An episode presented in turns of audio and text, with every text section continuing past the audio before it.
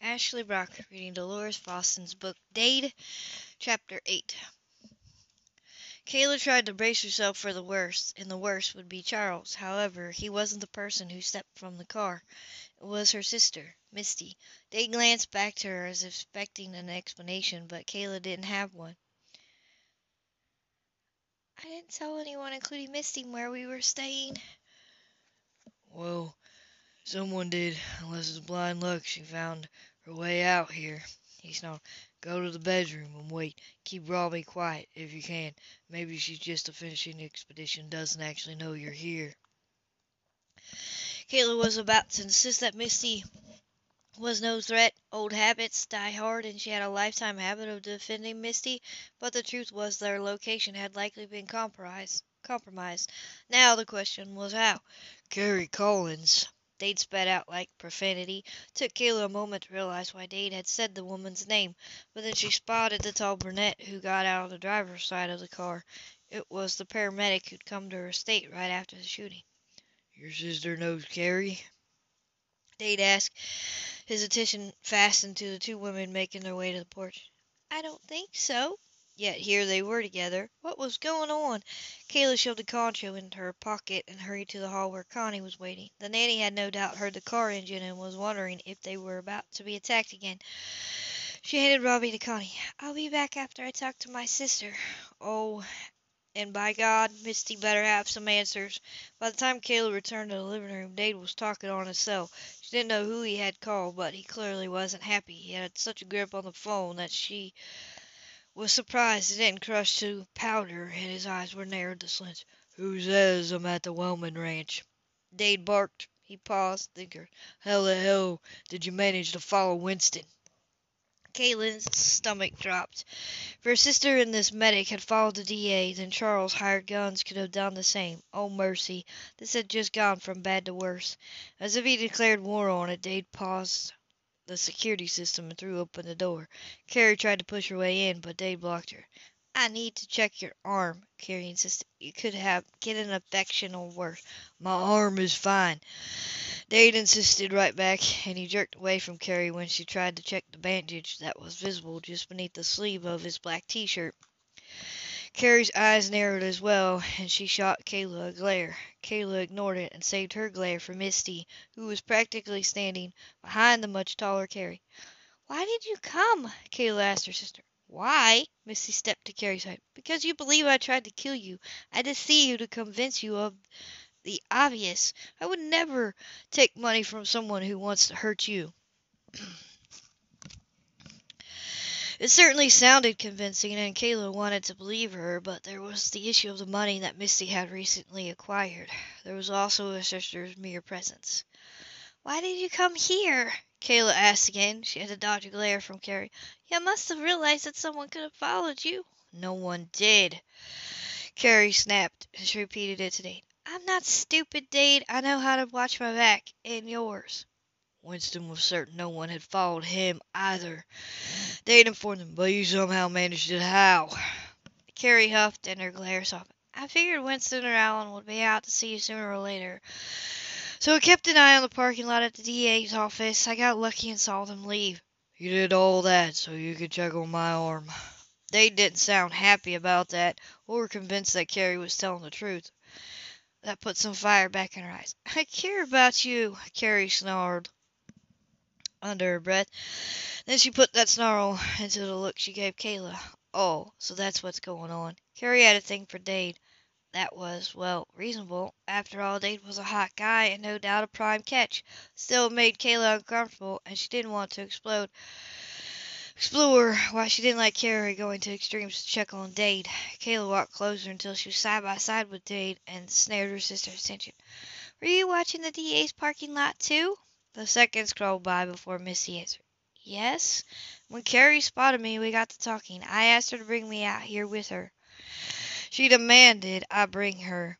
Carrie clarified the date. I agreed finally because I didn't want her to do something stupid by trying to follow me. Kayla figured that something stupid had already happened. You put Robbie in danger by coming here, Kayla told Misty. Her sister opened her mouth, but Kayla spoke right over. We can talk about your innocence after the trial, after Robbie is safe. But for now, I need you just to back off and stay away from us. Misty flinched and her eyes actually watered. Because Kayla had never seen Misty cry anything but crocodile tears, she had to wonder if these were genuine. If so, Kayla would owe her a huge apology later after the trial. You both need to leave, Dade said, and it wasn't a suggestion, it was an order. He started to close the door, but Carrie caught onto it. However, the woman didn't look at Dade. She looked at Kayla. You don't even remember me, do ya? Kayla lifted her shoulder. You were at the estate last night. Before that, I was with Preston the night you two met. Kayla hadn't expected the woman to say that, and with so much already on her mind, it took her a few moments to remember that night.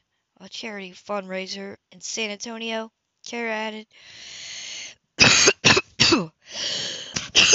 Sorry. Carrie added, I was talking to Preston, and you interrupted us. Yeah, she remembered meeting them, and she vaguely recalled a woman next to Preston. Till now, she had no idea it was Carrie. A friend interrupted you, Kayla corrected, so she could introduce me to Preston. At the time, Kayla had thought it was one of the best moments of her life, and she continued to think that until she got to know the abusive man behind the million dollar smile. Does this have anything to do with the trial or Kayla's safety? Dade demanded. He clicked on his phone. Because I have security arrangements to make. Yes, it does have something to do with the trial. Carrie had a death grip on the door to keep Dade from closing it. Kayla was bad news then, and she's bad news now. She went to that fundraiser to meet a rich guy, and she succeeded. She didn't care that Preston and I were dating. She just moved right in on him. Stunned by Carrie's accusation, Kayla pulled back her shoulders. I wasn't aware you were seeing Preston. He didn't mention it. And I'm sure you didn't ask. Carrie paused and glanced away. Preston ended things with me that night, and I figured you had plenty to do with that. I know your type, and I know you would have said and done anything to snag a man like him. All that money, all that power, you wanted it, and he didn't care who pushed aside to get it. Kayla could only shake her head. You know nothing about me, she insisted. Kayla's right, you don't, Misty agreed. And I didn't come out here so you could attack my sister.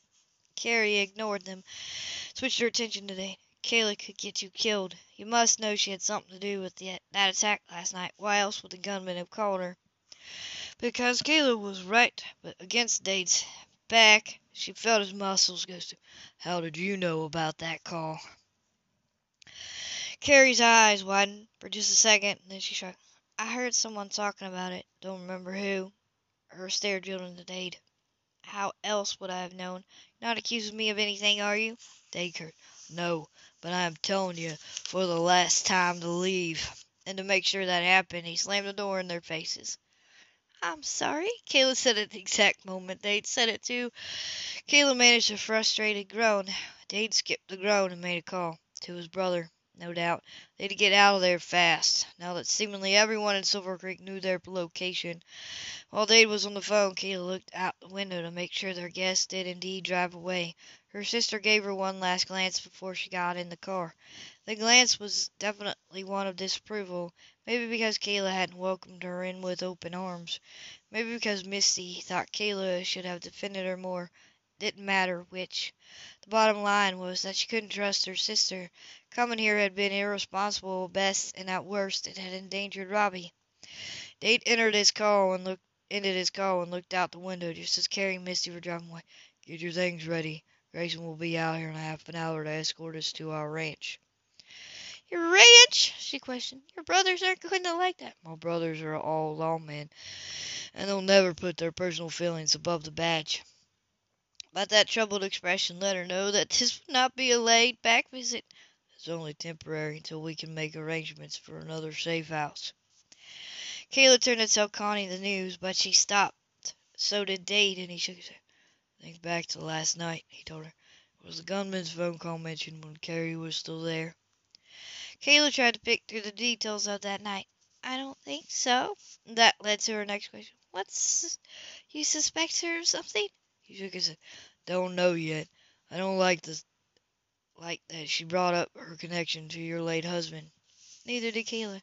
She seemed to think I was honing in on her personal relationship with Preston and with you. They didn't deny it, and the suddenly tight jaw muscle confirmed it. Carrie and I were together, but things ended between us months ago. Kayla didn't doubt that Dade had ended the relationship, nor did she doubt Carrie still had feelings for Dade.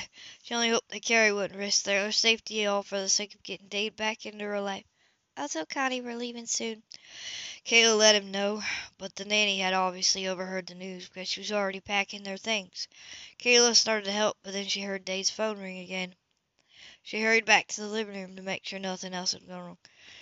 Kayla's not available, Dade said. His voice and his face were tense, and she walked closer, wondering who had caused this reaction. Do your slimy lawyers know you called me? Dade asked whoever was on the other end of the line. Brennan, he mouthed. Oh, God. Shorty had enough for one day. Without adding him to the mix, why was the devil himself calling Dade? Dade's mouth tightened even more. So did the grip he had on the tiny phone.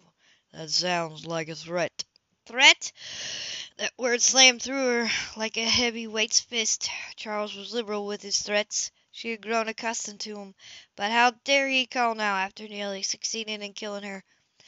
She marched across the room and held out a hand. I need to talk to him. Dade was shaking his head when she ripped the phone from his hand. What do you want? Kayla demanded from Charles. Kayla. Charles said her name in that sappy, sweet way that only he could manage. You're a hard woman to reach. I've been calling all around trying to find you. Imagine my surprise to learn you was one of the Ryland boys. My advice? Sleep with one eye open, because the Rylands would love to slit your pretty little throat. What do you want? Caleb paused between each word, because she was fighting to hold on to her composure. She wanted to scream. She wanted to reach through the phone and slap the vile man. I called to make sure Robbie was okay. The sappiness went down a notch. Well, he's not. She turned away from Dade when he tried to take the phone, but she did hold it so he could hear. He's in danger because of you. Because of the assassin you hired to kill me. Kayla. Silence seconds. My differences with you would never extend to my grandson. Besides, I didn't hire any assassins. She didn't believe him for a minute, and judging from Dade's snarl, neither did he. What kind of sick man endangers a baby just so he won't have to go to jail? Charles. I didn't endanger him, but I intend to find out who did. And with that he ended the call, leaving Kayla to wonder what the heck had just happened. He's trying to trick me into believing he wasn't behind the attack last night, she mumbled.